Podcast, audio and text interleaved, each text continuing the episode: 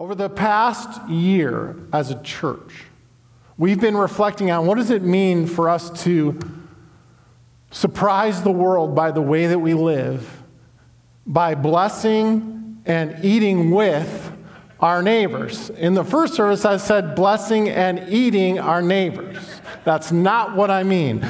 This morning, what we're reflecting on is what does it mean for us to be light and salt in our community and what does it mean for us to live out and be the presence of Christ around us? And there's been many powerful stories that we have heard. Let me give you an example.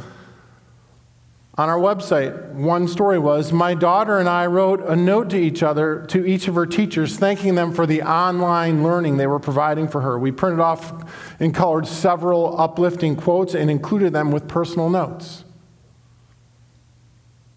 Another one is while I was having my car serviced, I walked to Zeeland Bakery and I brought back cookies for the entire service staff. Random acts of kindness happening in our community. And so this morning we're going to reflect on what does it mean for us in this time where we are scattered. We're still the church, we're not able to gather, and it's frustrating for all of us. School looks different, our neighborhoods look different in this year of COVID, what does it look like for us to be a scattered church? We're still the church, but we're scattered. Maybe a different way to say it is we're deployed. And we've been wondering what are the next steps for our church this time? During this Advent series, we're unpacking a new series over the next four weeks called The Art of Neighboring. And we're going to be unpacking what it looks like to love our neighbors.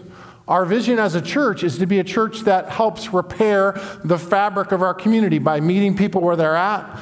And one of the best ways that we can do that is by equipping you to live out your faith in the world you live in and in your neighborhood. Our scripture for this morning is from Luke chapter 10, very, very familiar passage on the Good Samaritan. And sometimes when something is familiar, we hear it and file it really quickly. This morning, I pray that as I read the word, that you would hear it anew, that you would hear it with different ears as we reflect on this idea of who is my neighbor and the struggle of what it means to be a neighbor. So, hear the word of the Lord this morning. From Luke chapter 10, starting at verse 25, it says, On one occasion, an expert in the law stood up to test Jesus. Teacher, he asked, What must I do to inherit eternal life? Jesus replied, What is written in the law? How do you read it? The man answered, Love the Lord your God with all your heart, and with all your soul, and with all your strength, and with all your mind, and love your neighbor as yourself. You have answered correctly, Jesus replied. Do this, and you will live. But he wanted to justify himself, so he asked Jesus, and just, just who is my neighbor? And in reply, Jesus responded with a parable. A man was going down from Jerusalem to Jericho, and he was attacked by robbers. They stripped him of his clothes, they beat him, and went away, leaving him half dead. A priest happened to be going down the same road, and when he saw the man, he passed by on the other side. So, too, a Levite, when he came to the place and saw him, passed by on the other side. But a Samaritan, as he traveled, came to where the man was, and when he saw him, he took pity on him, and he went to him and bandaged his wounds, pouring on oil and wine. And then he put the man on his own donkey and brought him to the inn and took care of him. The next day he took out two denarii and gave it to the innkeeper and said, Look after him, and when I return, I will reimburse you for any expense that you may have. Which of these three do you think was a neighbor to the man who fell into the hands of the robbers? And the expert in the law replied, The one who had mercy on him. And Jesus told him, Go and do likewise. This is the word of the Lord. Thanks be to God. So, if you hear it in our passage today, there is a struggle in neighboring in our world. It was true back then, and it's true now in our modern lives, especially now in this time in dealing with the pandemic. Because you know what? Lack of love is easy to justify. We don't have enough time, not enough money, you know, it's not safe. I already have enough relationships and enough friends. This struggle became real to me a few weeks ago when my daughter was helping Rita and I, my wife, sell some furniture. We put it up on Facebook Marketplace, and the first person who came to buy the furniture did not have an adequate trailer to take the furniture home, and so they, could, they declined. And so we put it up again, and then a different person was coming on a late Saturday afternoon to our house to pick up the furniture. And I told my daughter, I need to be at evening church Saturday evening. I haven't been there in a while, so I need to be there. And about a half an hour late, around 5 o'clock, a car full of young adults from East Kentwood showed up. It turned out that they were immigrants from Sudan. They were living here. Their parents were not here. Their parents were still back in Sudan.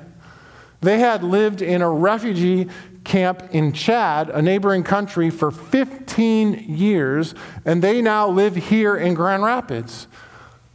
I could tell they were not familiar with trailers. They had never backed up a trailer before. And I could tell that if I put the piece of furniture in the trailer that was an open trailer, that it would be ruined by the time they got 30 minutes away. So I was in a struggle. Do I go to church? Do I help them? I mean, they're just Facebook people I met. I don't even know who they are. I was having this debate in my head. But I made the choice, miss Saturday evening church, and I'm going to hook up my own trailer and take this piece of furniture and take it to their house. And I had a wonderful interaction with them. I'm, I still have some contact with them. I don't know where it's going to go, but it was a powerful moment of learning to be a neighbor in that moment.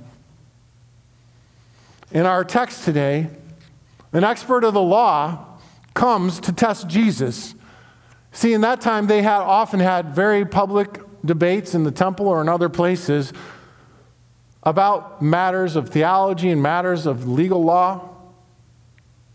And he's coming to test Jesus. He's trying to find a way to get Jesus into trouble, to get him to say something that he will regret.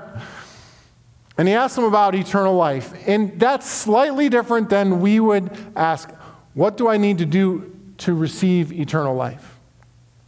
we would say, receive and accept the name of Jesus into your life, and you shall be saved. Claim him as Lord and Savior. But perhaps a Hebrew would say it like this Lord, how do I live in shalom, at peace with you and at peace with my neighbor, both now and for eternity?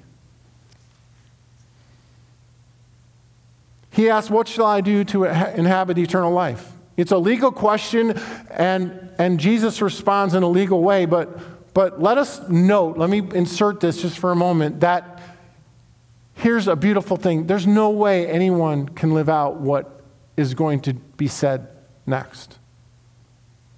But what the law demands is what the gospel clearly produces in us by the work of Jesus Christ. You know, the legal expert gives the textbook answer. Love the Lord your God with all your heart, soul, mind, and strength, and love your neighbor as yourself. From Leviticus 19 and from Deuteronomy 6 5, a summary of the law. He gave the right answer, but he did not apply it personally to himself or admit his own lack of love for both God and his neighbor. So instead of being justified by throwing himself on the mercy of God, he tried to justify himself and wriggle out of the situation that Jesus got him in by saying, Hey, will you define your terms? What do you mean by neighbor? Who is my neighbor? He's looking for a loophole. He's looking for a way to redefine and fit the idea of neighbor so it fits into his worldview and his life. And Jesus responds with a parable, as Jesus often did. Jesus used parables to clarify a point, to drive home a point, and maybe, like I saw myself in my story, in this story, each of us can sort of relate to this story of the man who's going from Jer- Jerusalem down to Jericho. Jesus often also used parables to force a point and say, hey, this, this idea requires a decision.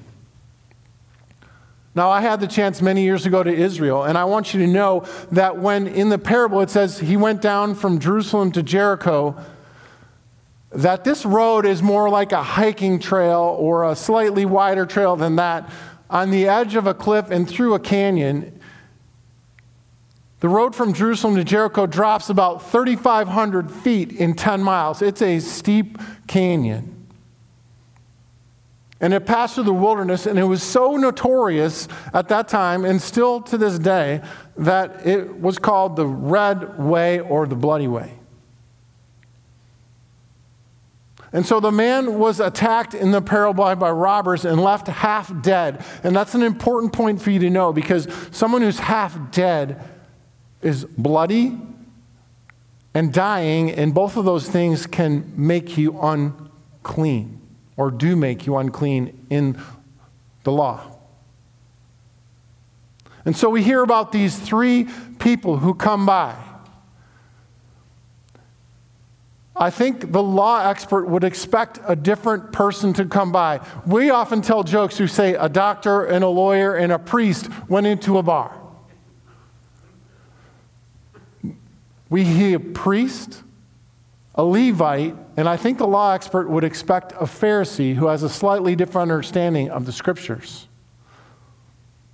But what happens in the story is that we see a priest, a Levite, and a Samaritan, which is shocking. You see, the law expert treated this wounded man as a topic to debate. The robbers as an object to exploit. The priest as a problem to avoid, to stay clean and not become unclean. He went on the other side. The Levite, he was curious. At least he came nearby, but then still passed him by. And the Samaritan was the only one in the parable who saw this beaten, half dead man as a person to love, and he came down to him and engaged him.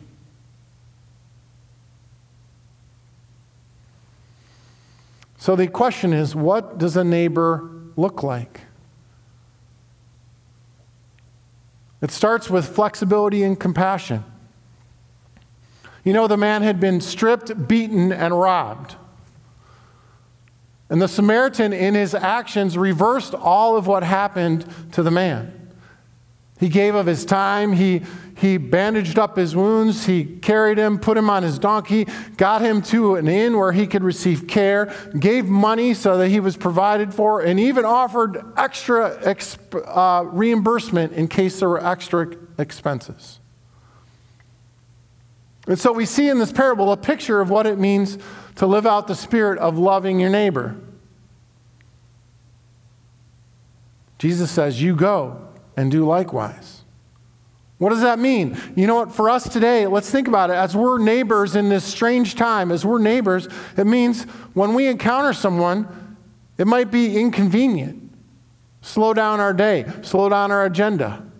It might be messy, it might involve a hassle or even um, risk to ourselves.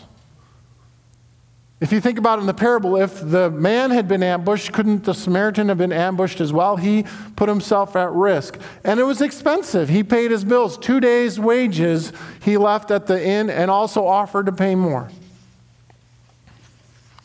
Now, as this parable ends, I could spend a lot of time on the parable.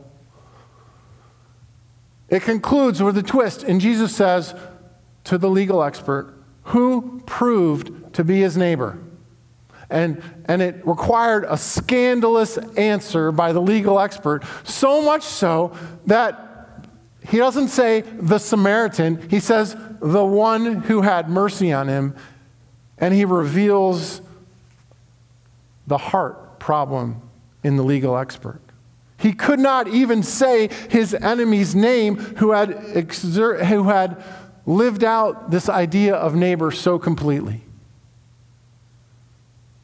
You see, the Samaritans and the Jews were hated enemies, had many battles, avoided one another, battled with one another, and the Jews regarded the Samaritans as scum. And the Samaritans, probably the same of the Jews.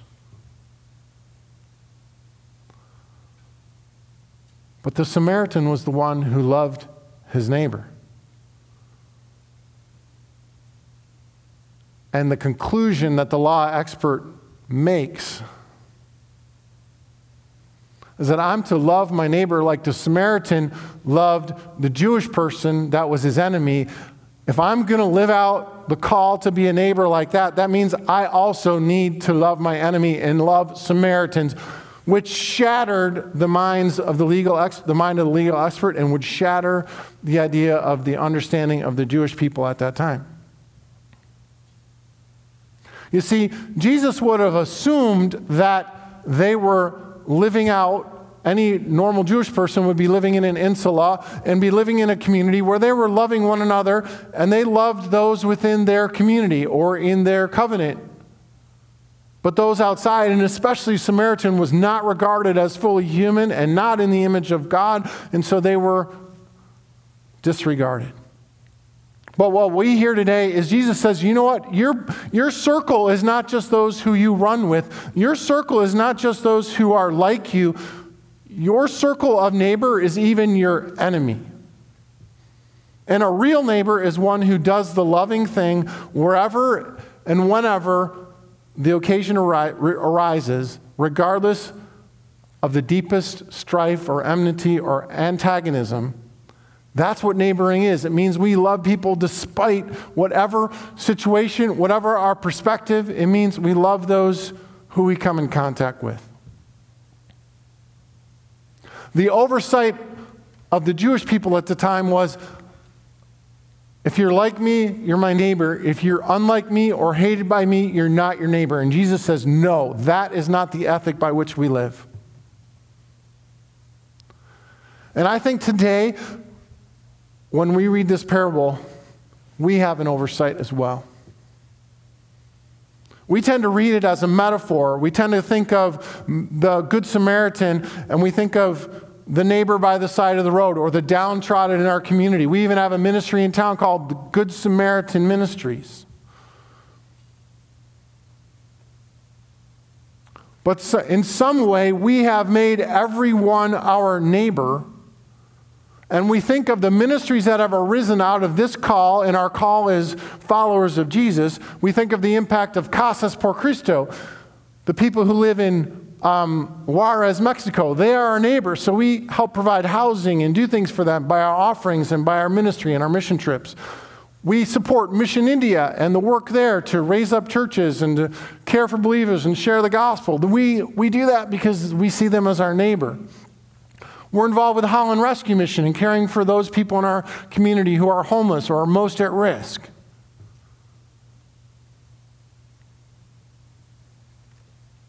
We treat our neighbors as those we engage around our community in different ways. And we have a high bar saying everyone is our neighbor, but one of the challenges is that sometimes no one ends up being our actual neighbor. When we try to love everyone, oftentimes we end up loving no one. But in the book that we're studying over the next few weeks, many of our elders and deacons are going through training. We're reflecting on the art of neighboring and reflecting on taking Jesus' command seriously to apply this idea to our literal, I said it, literal neighbors. The word neighbor means the ones we dwell nearby.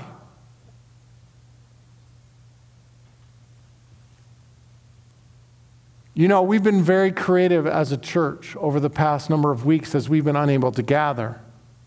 I've seen an outpouring of people on Facebook and giving care to Melissa Van Hoven, to Brian Van Hoven and their family as they've been at this very difficult place and struggle with COVID. I've seen outpourings around Ben Terpstra just had that terrible accident and shattered his hip, and others, so many people, Trisha Wright, so many I can think of, where we've extended this idea of neighbor to them. and lived it out.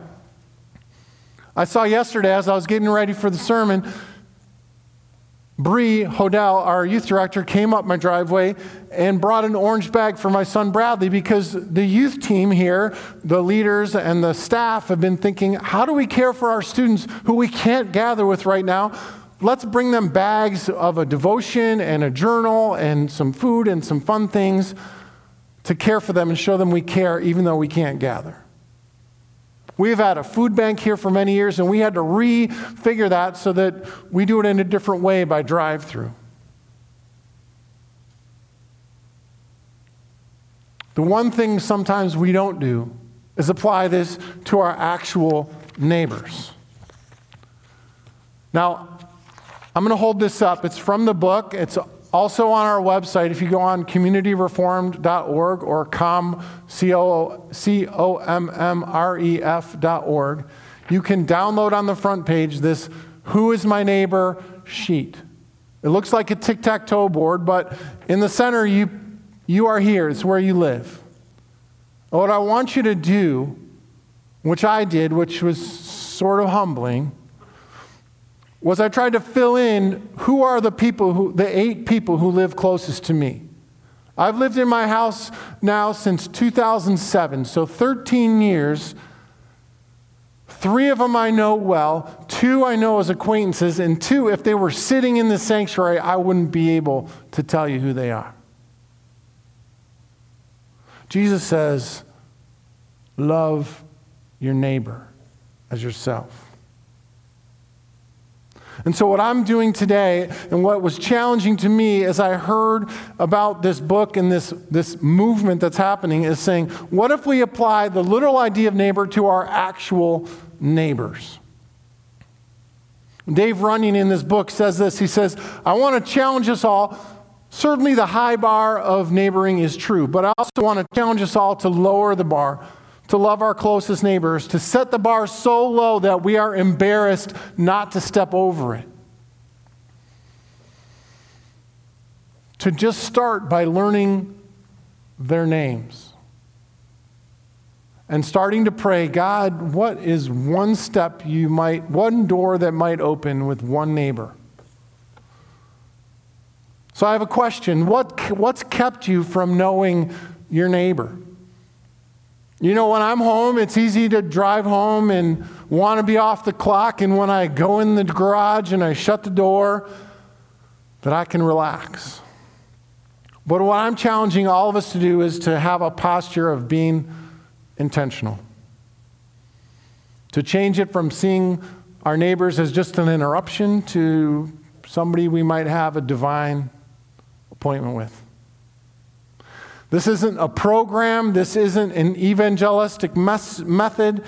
It's just being open to getting to know your neighbors.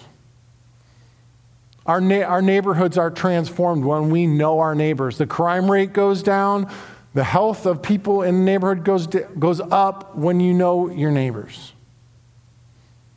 You know, my wife Rita taught me the power of simple acts of kindness with our neighbors just by the, what I call the power of soup. My wife makes incredible soup pea soup, chicken rice soup. If it's not your thing, that's okay. But with this big pot of soup, she often takes the extra soup over to our neighbors. And it's just changed our relationship with them. They bring stuff our way, we bring stuff their way, we care for one another. It's been wonderful.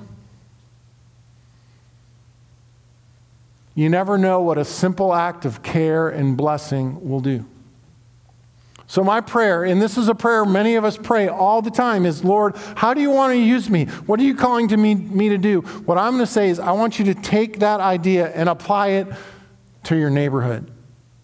I know we can't gather in the same way. Maybe you can have a conversation in the driveway. Maybe you can give a note back and forth to your neighbors, figure out creative ways, like our youth group is, figure out creative ways to get to know your neighbors.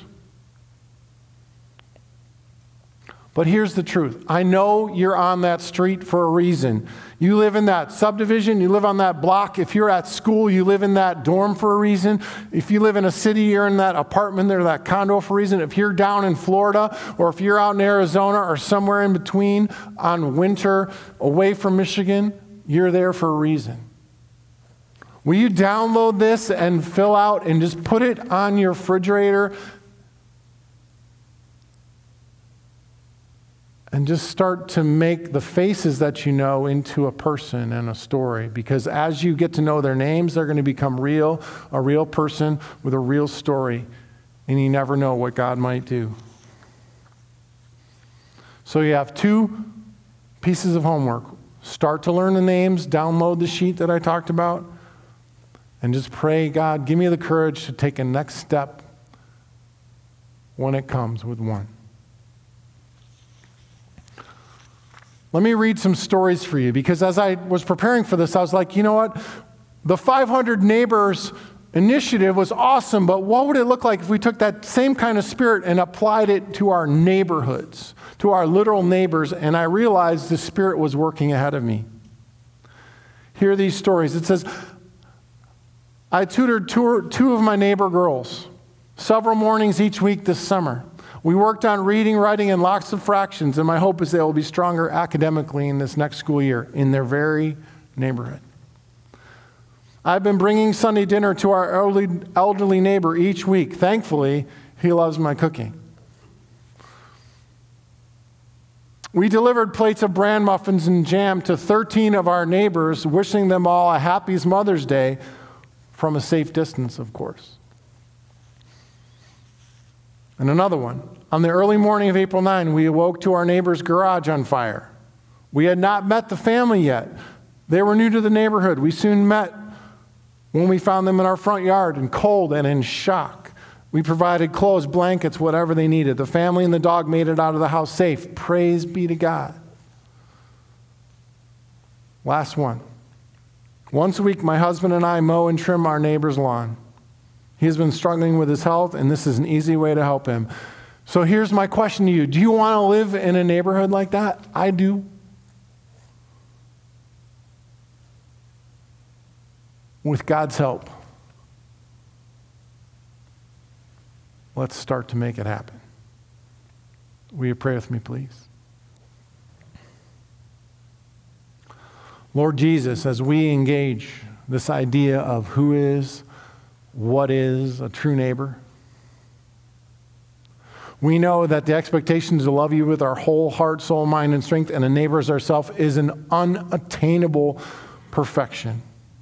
But Lord, you are the perfect neighbor. You are the one who was the perfect sacrifice. And so today we pray, Lord, and thank you for the gift of life you give us, fulfilling all obedience to the divine law and setting us free to be new in you. Lord, I pray that you would give us open eyes for our neighborhoods. Lord, I pray that you give us a new heart for our closest neighbors. And Lord, I pray that you'd give us courage to take the next step. As we explore this over the next few weeks, we're going to wonder about how do we do this in this time with the challenges of COVID, Lord? Give us creativity and a creative spirit to care for our neighbors.